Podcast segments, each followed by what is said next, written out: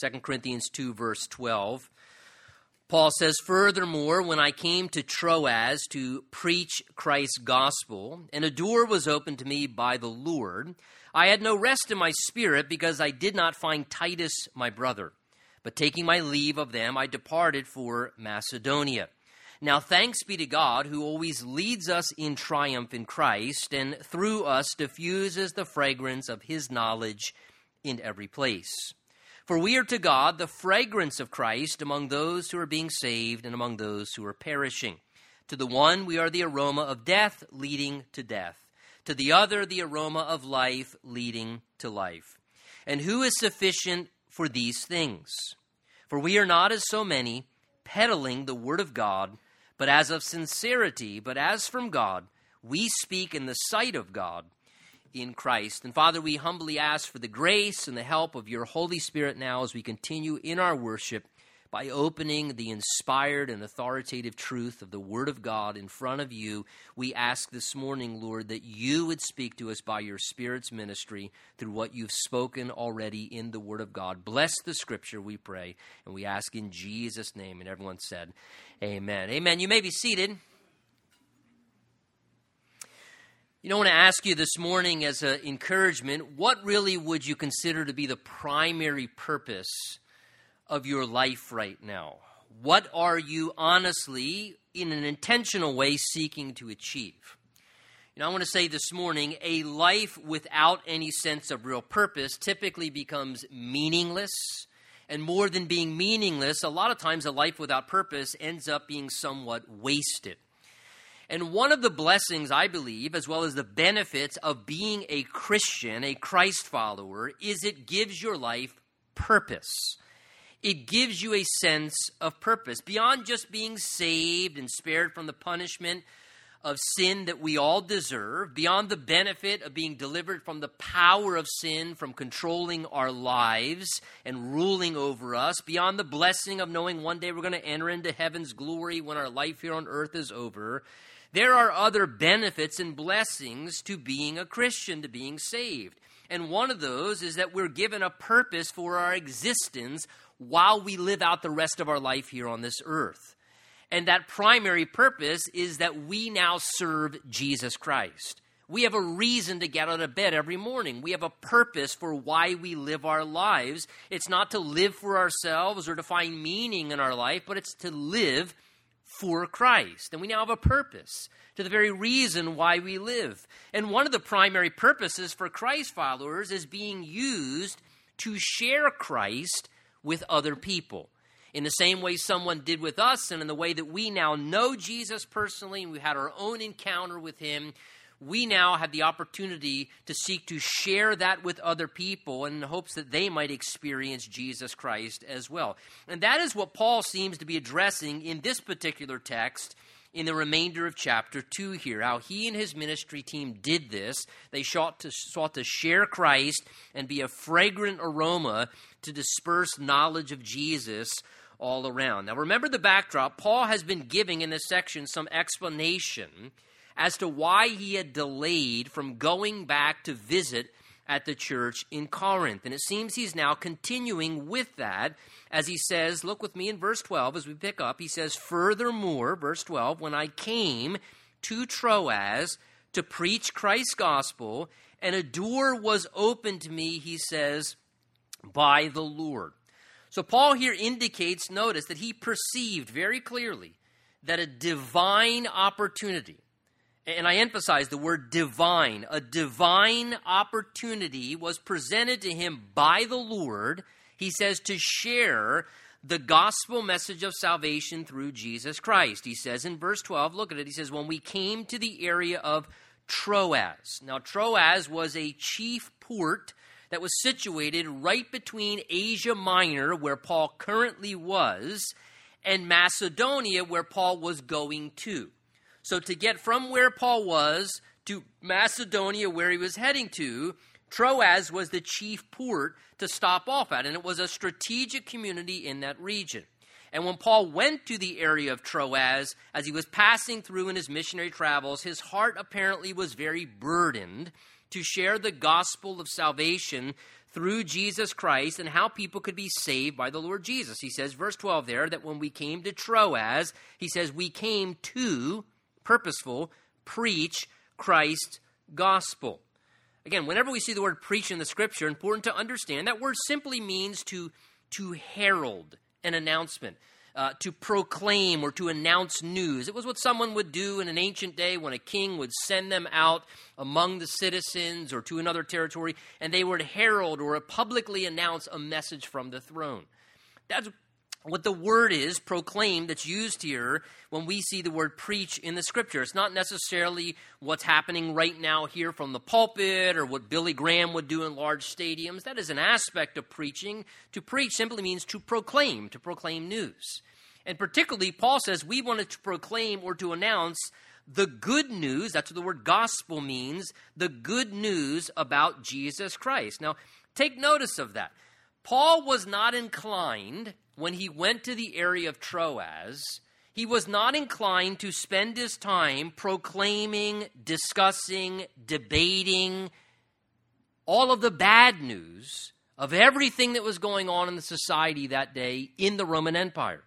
And there were a lot of bad problems in the Roman Empire.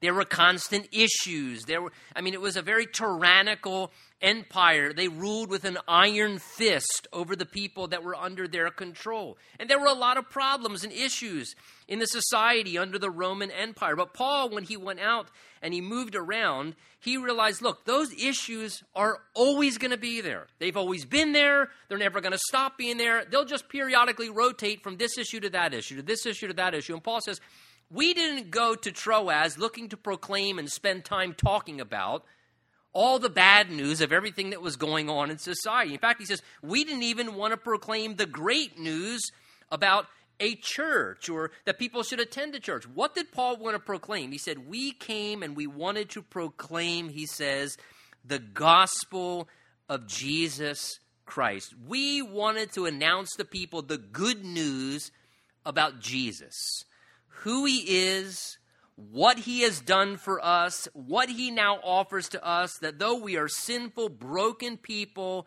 that there is good news. That though we are all guilty in our own sinfulness before our Creator, who one day we are going to face to give account for our life, and though we all deserve punishment for our sin against our Creator and our God, and we're accountable for that, that God, in His love for us, made a way for us to be spared from eternal punishment. God made a way for us through His own Son in sending His Son Jesus into this earth to do the greatest rescue mission that's ever happened. That Jesus left the comfort of heaven, entered into this world, took a body of flesh. He took a second nature upon himself, a human nature, while keeping his divine nature as God, and was fully God and fully man, and able to be a perfect mediator between holy God and weak and broken sinful humanity, being both. And in such a way where he lived as a man the perfect sinless life that you and I do not live and cannot live. And then sacrificially stepped into our place and took all of the punishment that we deserve as humanity for our sinfulness against God. And Jesus took the bullet for us. He was crucified for us. He died in our place, taking our death sentence so that we could be spared. And Jesus rose again victoriously so that now, as a living, risen Savior, he can freely offer to all of us as sinful, broken people the opportunity to be forgiven of all of our sin, to have our guilt taken away, to have assurance that we can enter into heaven after we die if we simply receive those things as a free gift from Him. This wonderful news, Paul says, that we can tell broken people in a broken world where things are hard and miserable look, there's someone who loves you and who will forgive you for all the wrong things you've done, and you can have peace within yourself that when you die, there's something better beyond this world and you can have the guarantee of that, and it's all for free. It's a gift. You can't earn it. You don't have to earn it. Jesus is offering it to you and making it available if you humbly receive it from Him, that whoever calls on the name of the Lord can be saved and can have a brand new start. We can be a brand new creation, the Bible says. And this is what Paul and his team intentionally, he says, we're looking to tell people about. This is what we wanted to talk to people about. When we talk to people in Troas, we are intentional to not talk about the bad news and to purposely try and talk about the good news. And I don't know, I'll tell you, that, that's a, a great and a convicting reminder that we really should honestly be trying to do the same. You know, doesn't the Bible tell us that Jesus commissioned all of us as his followers to go into all the world and to preach the gospel to every creature? That is what we are commanded to do as Christians. But yet, as a fellow Christian, I'll be the first to admit it is so easy to be distracted from or to dismiss or to forget the fact that we are supposed to act upon that. And I think we need to ask the Lord to really help us, to have a heart and a desire and a concern for people who have lost souls like we once did. And to have the courage to even act upon that from time to time, to try and take a conversation from talking about this or that or COVID or vaccines or mandates or this or that or this or and all these other things that are they're issues.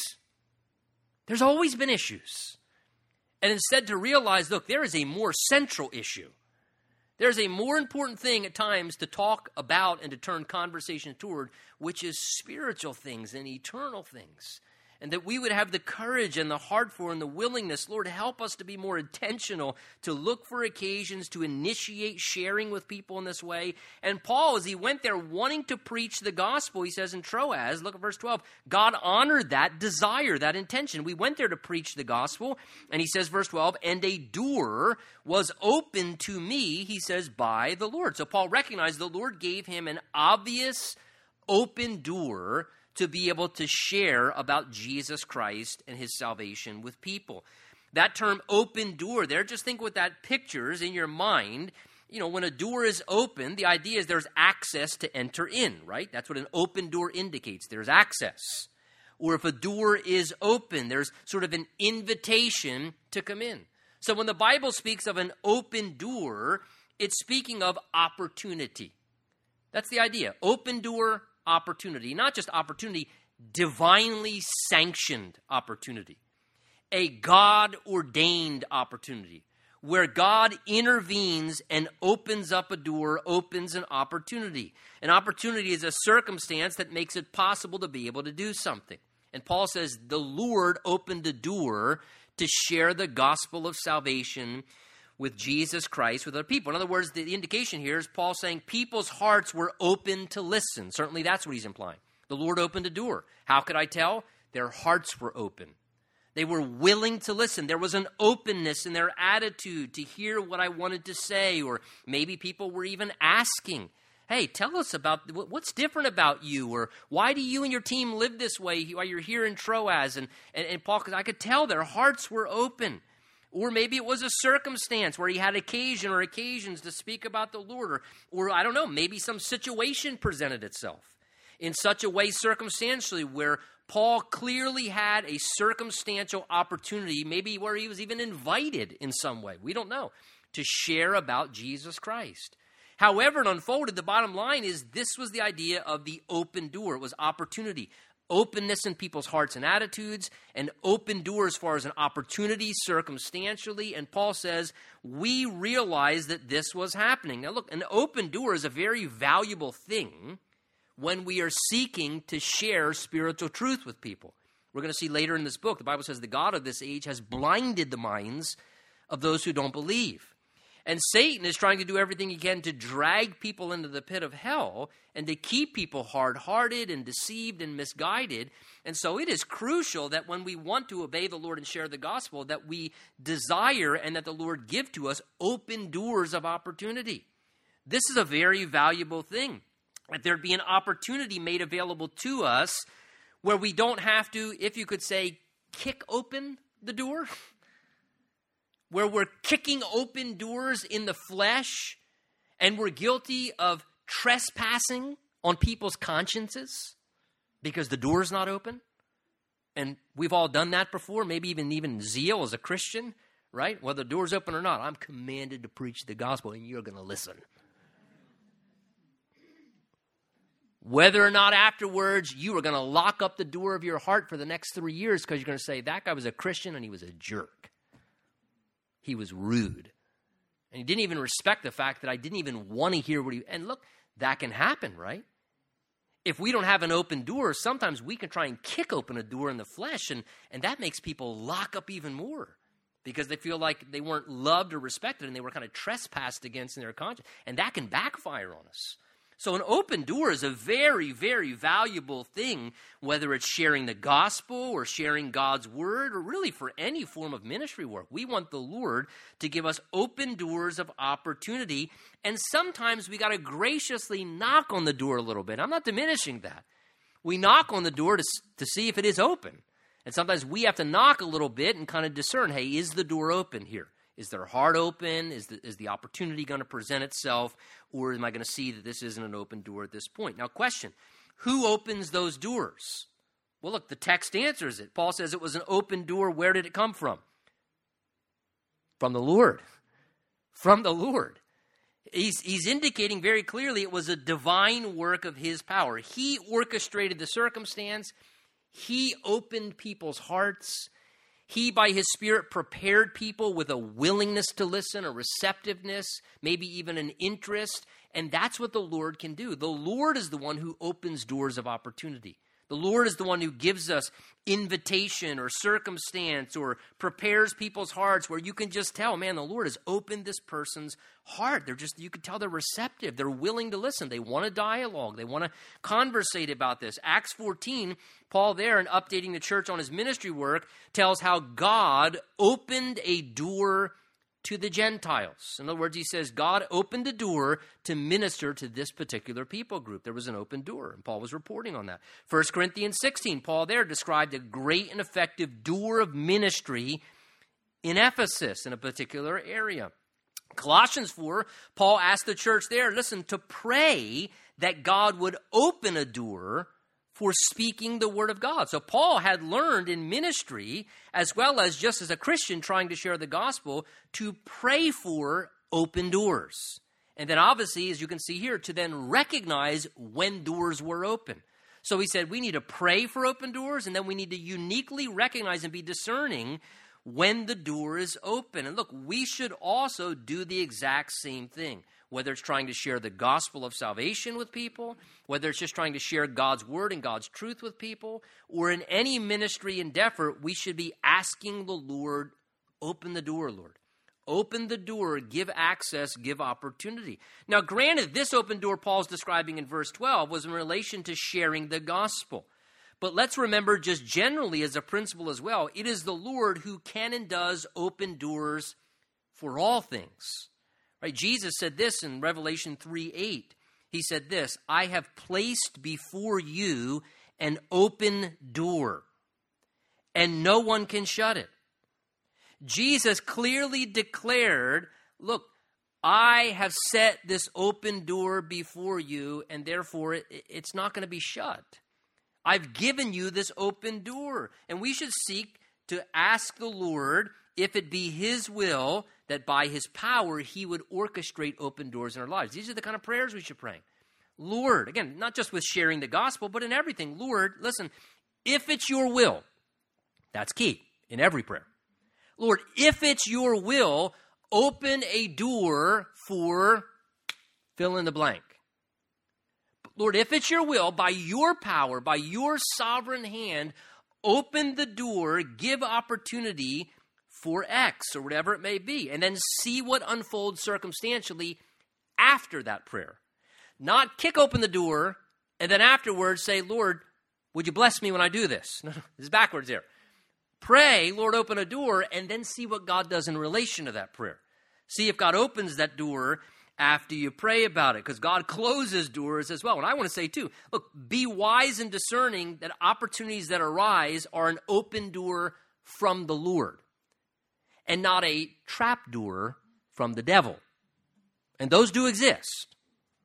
See, every opportunity is not necessarily an open door from the Lord, and we have to be discerning. How did the door open? Uh, you know, what really is the end result of that opportunity or open door?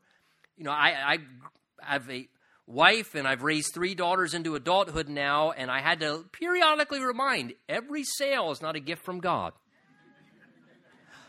There's this really great deal. I mean, how could you pass that up? I mean, five of these for, well, just because it's a great deal doesn't mean it. You know, every great sale has an opportunity. How could you pass up an opportunity like that? You know, the devil's a master marketer.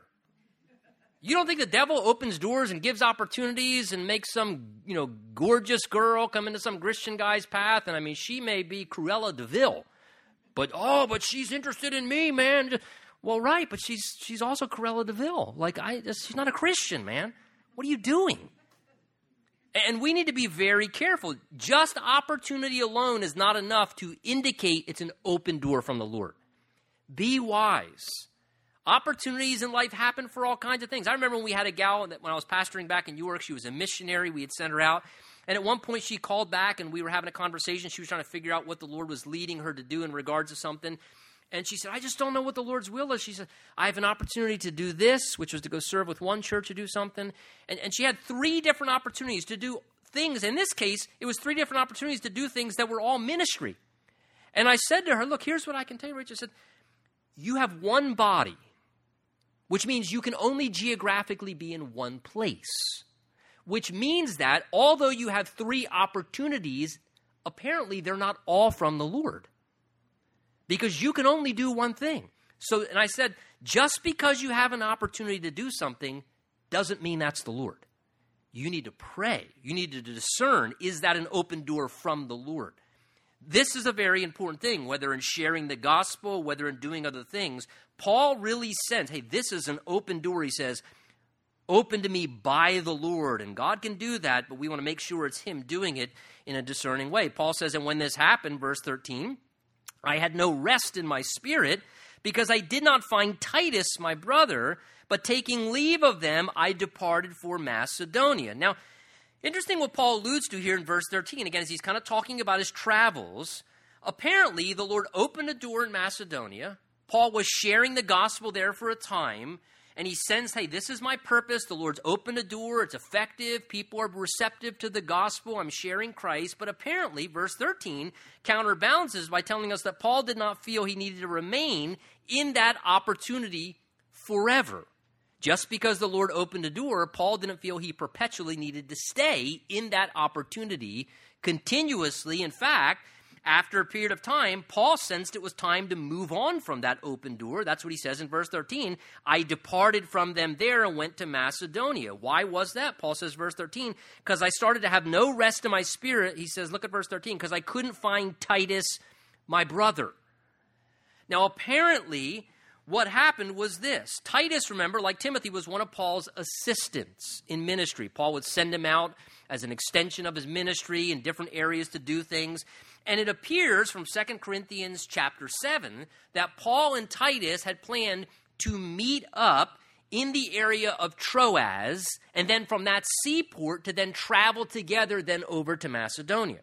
So Paul goes to Troas. The Lord opens a door. He's preaching the gospel. He's doing some ministry while he's there, and he's looking around and waiting for Titus to show up.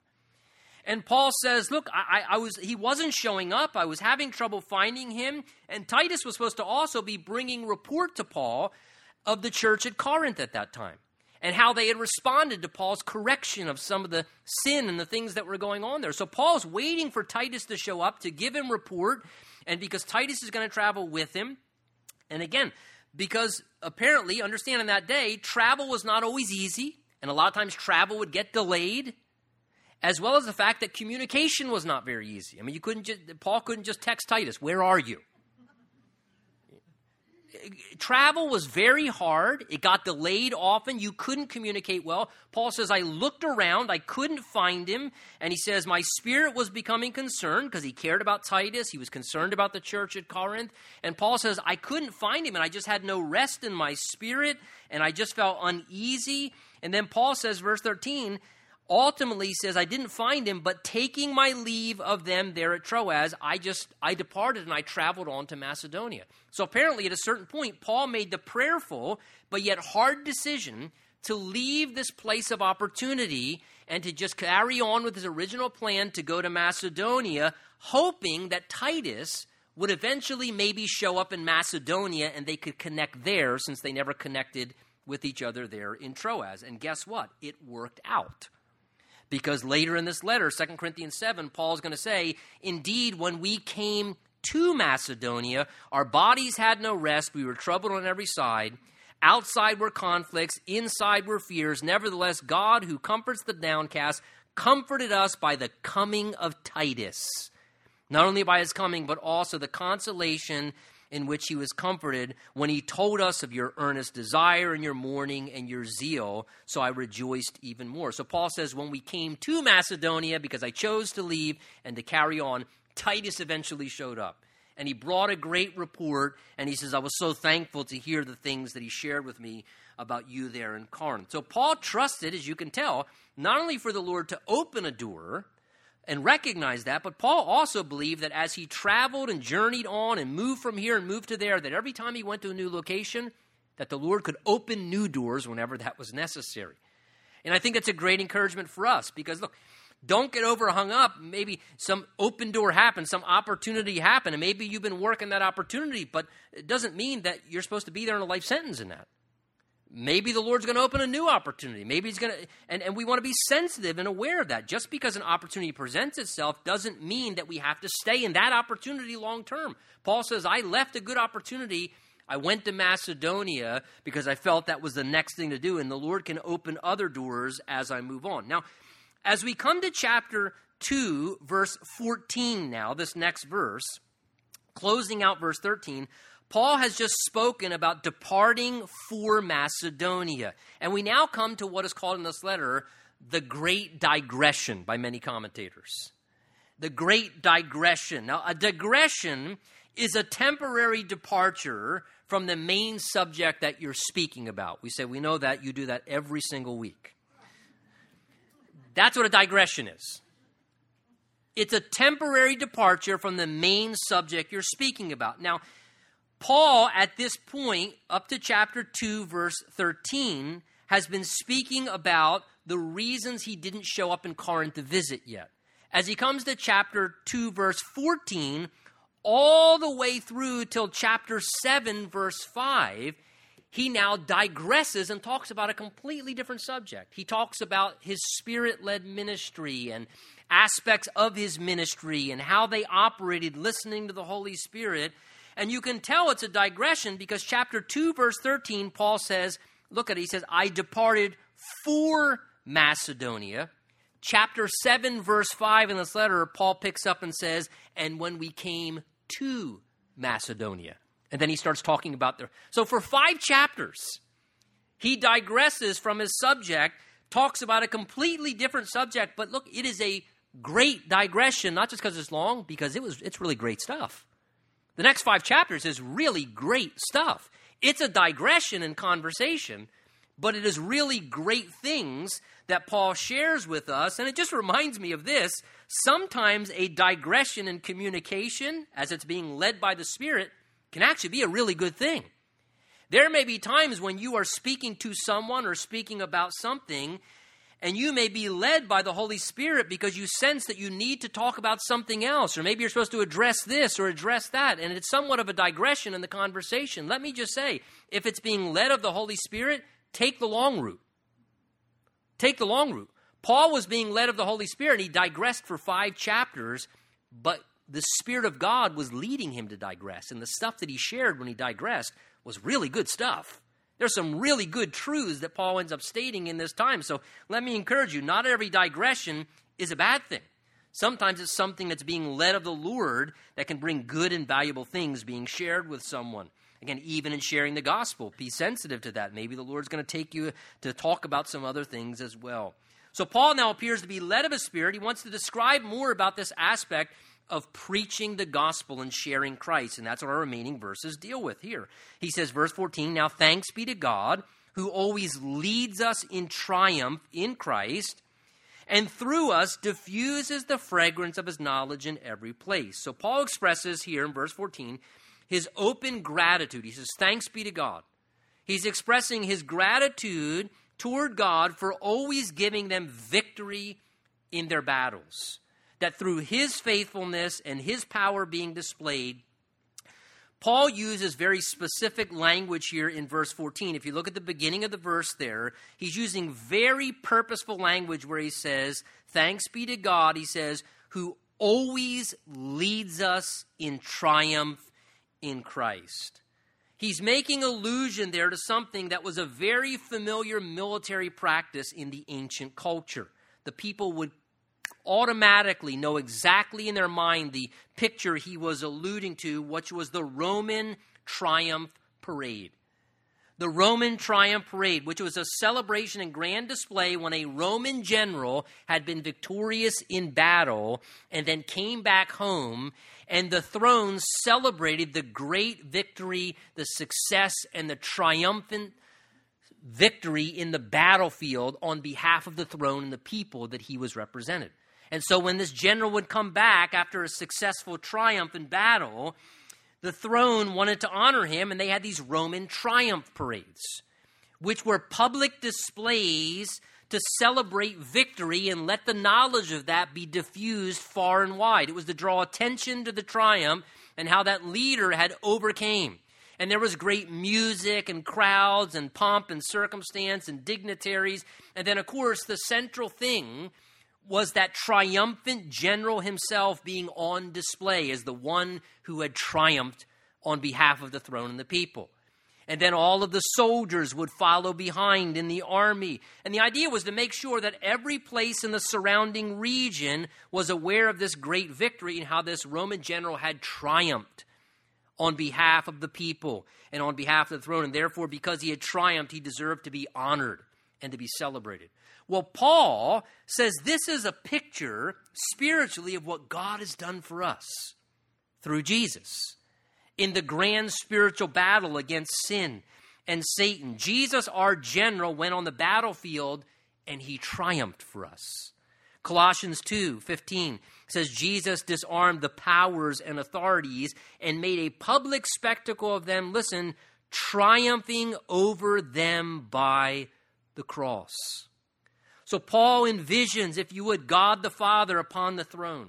And he is proudly celebrating in this spiritual triumphant parade Jesus' triumphant victory and God's openly displaying the triumph of Christ. And he wants everybody in every place to see it. And like a grand triumph parade, he sees Jesus as the victorious general, as the central figure being honored and appreciated for his triumph. And then he sees the soldiers of the Lord, you and I, behind him, walking with him in this parade. And all of the celebration is to display the triumph of Jesus in the victory that he accomplished initially over sin and Satan. And more than that, the continuous triumphs again and again in the battles of our lives. And Paul says, I am so thankful, he says, verse 14, to God who always, notice, not just once, who always leads us in triumph in Christ. Paul here indicates, despite what transpires in our life among us or to us, or what comes against us, and all the different battles of this life, and there are many, are there not? In all the different battles we go through in this life, for those of us who are in relationship with Jesus and the battles we endure, though the battles are tough and though it is difficult going, that God always leads us in triumph in the end. That ultimately, on the other side of it, we become more than conquerors through Him who loved us. And though we are not immune to the battles and the hardships and the difficulties, that the end result is after every battle we endure through, Paul says, Thanks be to God, He always finds a way to lead us to triumph in the end to triumph over it, to triumph through it, whatever that means as we're in relationship with Christ. He says that's what makes all the difference. And he just sees us like faithful soldiers following Jesus and enjoying the leadership of our general. That through our lives as his soldiers and followers, as God gives us triumph, he then displays that victory to everyone else in every place, he says, verse 14, everywhere his knowledge, like a fragrance being diffused, is displayed. God openly displays to onlookers through our lives knowledge about him. And through our lives, as we go through the battle, and Jesus leads us victoriously through the battle, the victory and the triumphs that we experience as his soldiers, as the Lord's people, he parades our lives in every place we go in front of people all around us to show them as well that there is a God who loves us, who can give us victory in life's battles. And can give us victory over sin and can give us triumph over life's hardships. And through us, he diffuses, Paul says, this fragrance of the knowledge of God in every place. What an image there, verse 14. The fragrance of his knowledge, diffusing fragrance through our lives as his people, using a fragrant smell, right, to purposely get attention through its influence. And is it not true? Smells and aromas, that's the idea there, they get attention of people. Smells and aromas and fragrances arouse curiosity. It's people's sense of smell, especially if they encounter a good fragrance, that stimulates their curiosity, right? Well, what is that? What is that? And it stimulates curiosity. It stimulates a response or an interest. So, again, for those of you who are blessed to be married and your wife's cooking something, right, and you come up from work and you, what is that? You're like a dog coming through the door. What is that? And you're interested because you smell that incredible fragrance. And, and it stimulates interest and a desire to, to want to know.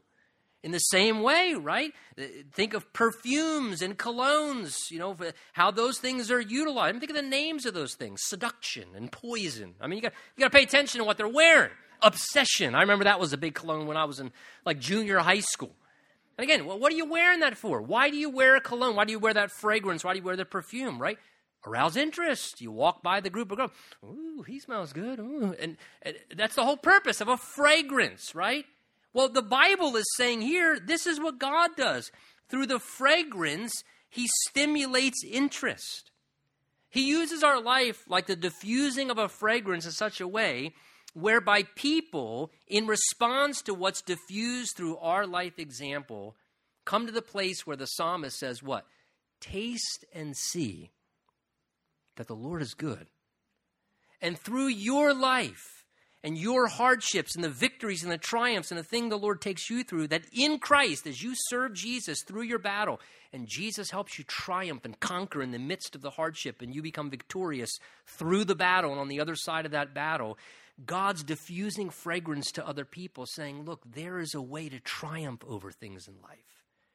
It's through Jesus. He'll help you. He'll help you triumph through things. And through us, He diffuses that fragrance to get people to say, How are you handling that in the way that you're handling that? Or how did you overcome that addiction? Or how did you overcome? And, and all of a sudden, people realize, Oh, it's, it's through Jesus. That's how. And how amazing that God uses us in that way. Now, look what Paul says, verse 15 and 16. For we are to God, he says, the fragrance of Christ. Now he identifies our fragrance. It's not, it's not poison or obsession or Chanel 5. We have the fragrance of Christ. That's our fragrance.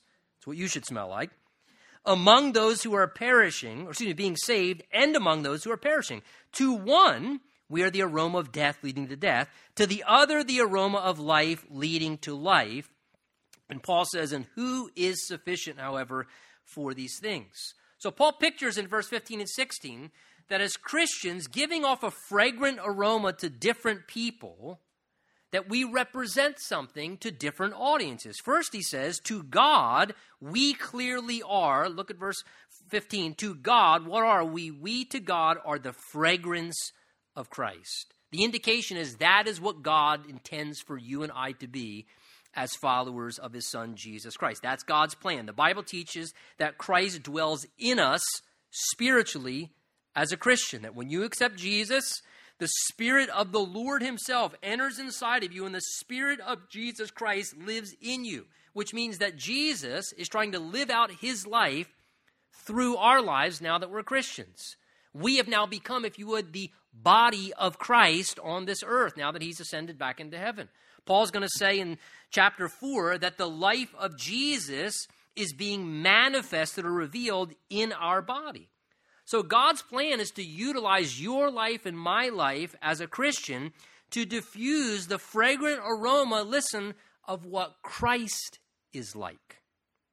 To use your life as a fragrance to people, a pleasing fragrance to people, of what Jesus Christ is really like, to influence those around us, to draw interest among those around us. The question becomes for all of us to ask from time to time how are we doing in that department? How well are we doing in regards to living in close relationship with Jesus, where we're yielded and submitted to his rulership over our life within, and we're letting Jesus live his life through us and use our life and our body so that he might diffuse the fragrance of himself, the fragrance of Christ to people around us to show people what Jesus are like as we're becoming more Christ like. How well are we doing it? That's God's intention that we would be that fragrance of Christ. Now, Paul mentions in these verses as well how there are two different audiences who are smelling the fragrance of Christ. And how those two different audiences have different responses to our fragrance of Christ. He mentions those who are perishing and those who are being saved. And let me just say quickly, in a digression, notice to God, there are mainly two categories of people he cares about. Unlike us as human beings, who want to categorize and get caught up in categorizing people in all these different identities. God simply concerns himself with two main identities those who are being saved on their way to heaven and those who are perishing, who are lost and are on their way to eternal death. That's how God views people. He simplifies it. Two main categories. That's what he's primarily concerned about. And you know, God should give us more of that same perspective more and more in our lives. Those who are being saved, those who know his son, who are in a relationship with Jesus. We've been saved from the penalty and punishment of our sin. We've been saved from the power of sin controlling our lives. But notice that the language says those who are, verse 15, being saved. That is, not only have we been saved from sin, its power and its punishment, and hell, but we are being saved from one day things that will still be saved from. That is this sinful body of flesh. One day we are going to be fully delivered from this sinful body of flesh. We are being saved from this present world. One day, we are going to be completely saved and delivered out of this world and enter into the glory of heaven. And then he mentions the other category are those who are perishing, that is, still living in a sinful condition, in darkness spiritually. They don't know Jesus, and that's why their life, like a piece of fruit that gradually is just rotting and rotting and rotting. He says, This is the spiritual condition of those who don't know the Lord. Their life is perpetually perishing, it's gradually being destroyed through the effects of sin. They're on a path to ruin and eternal punishment. And these are the two basic categories God sees and concerns himself with. And as he talks about us being the fragrance of Christ, he says, look, we actually smell different to these two categories of people. He says, to those who are perishing, he says, verse 16, to those who are perishing, to one, that group, we are the aroma of death leading to death. To the people who don't know Jesus, the fragrance of Christ from a Christian is like the aroma of death leading to death. In other words, as a Christian, your fragrance as a Christian is a constant reminder to them that all people die, that sin brings destruction and ruins people's lives. And not only that, that sin brings death between a person and a relationship with God. And not only that, that when a person dies, worse, there's eternal death. That is separation from God in hell forever. And look, it is for that reason alone, that is why your life as a Christian sometimes being a constant reminder of that truth and eternal reality to people who don't know Jesus, that's why sometimes to a, to a non Christian, someone who's still perishing, you're repulsive. Because you remind them that life without Jesus stinks. No pun intended. It stinks. It's hard now, and then it's hell eternally. And because of that, the fragrance of Christ to an unsaved person at times can be a repulsive thing. Now, he says, in contrast to that group, to other Christians, to believers, to those who are being saved, he says, verse 16, we are the aroma of life, leading to life. That is, to fellow brothers and sisters in the Lord, as we interact with one another, we're like a refreshing fragrance. It's like walking in a room where somebody just sprayed Febreze, right? Whoa, that smells good, man. And, and there's a refreshing spirit that comes that when one Christian spends time with another Christian, we remind fellow believers of the aroma of life, that in Jesus we have a living relationship with God now in our life. And that through Jesus we have abundant life because he's blessed us and we enjoy a level of life that's so much greater than before we knew the Lord. And not only that, we're a reminder that there's eternal life, that beyond this hard and difficult world, that there is something of eternal life and glory with God in a dark and difficult world that can really stink to live in. The fragrance of a fellow Christian can really breathe fresh wind into your sails from times to time. And it just brings a renewal of life and an encouragement a whole new way. And it's like just this refreshing breeze that gives great encouragement as we diffuse this fragrance of Christ among the different categories of people that are around us. But Paul says, verse 16, but honestly, who's sufficient for these things?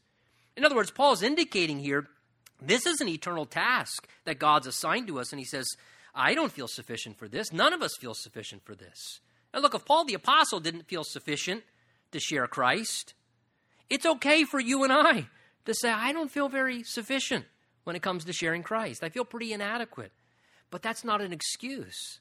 Because, see, it's that inadequacy that keeps us living in close relationship with Christ and keeps us dependent. And quite honestly, I can tell you this on the authority of Scripture it are those who think they are the most inadequate and feel the most inadequate that typically, in their weakness, get used the most powerfully. So it's okay to feel inadequate. Paul felt inadequate, and that shouldn't be something that hinders us. It should just humble us to make us, honestly, a more usable instrument before the Lord. Paul concludes, look at me in verse 17. He says, For we are not so many, as so many, excuse me, peddling the word of God, but in sincerity, as from God, we speak in the sight of God in Christ. Now, interesting how Paul closes this section. He says, Look, we, unlike others, don't have corrupt intentions in our ministry work. And sadly, Paul recognized that there were those guilty of such. He says, verse 17, we are not as, notice, he says, so many. Now, I have that underlined. That's kind of sad. He doesn't say, no, we're not like some, but he says, so many? That's a real bummer. So many, he says, who are peddling the word of God.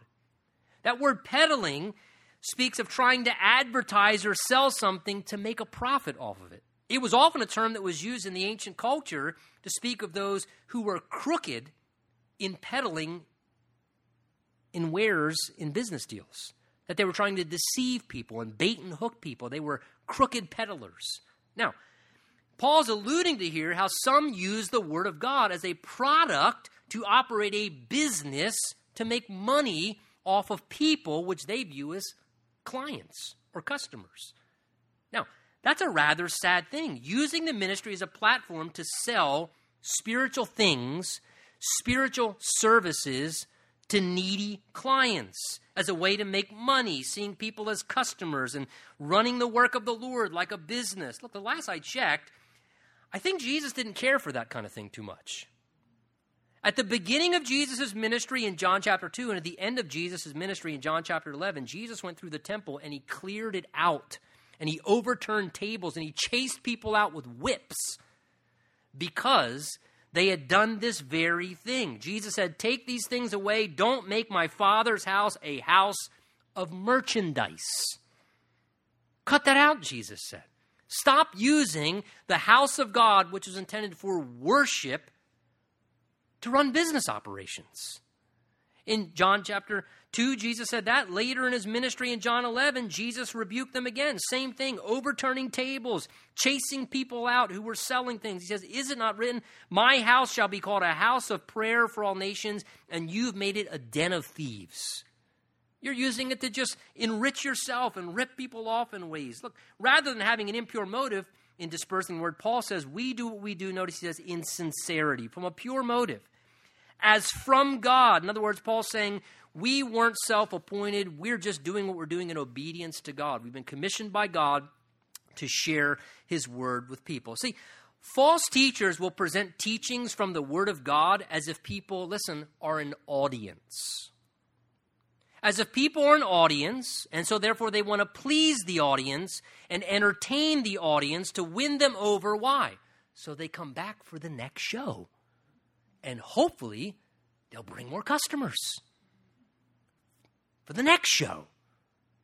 That's what false teachers do.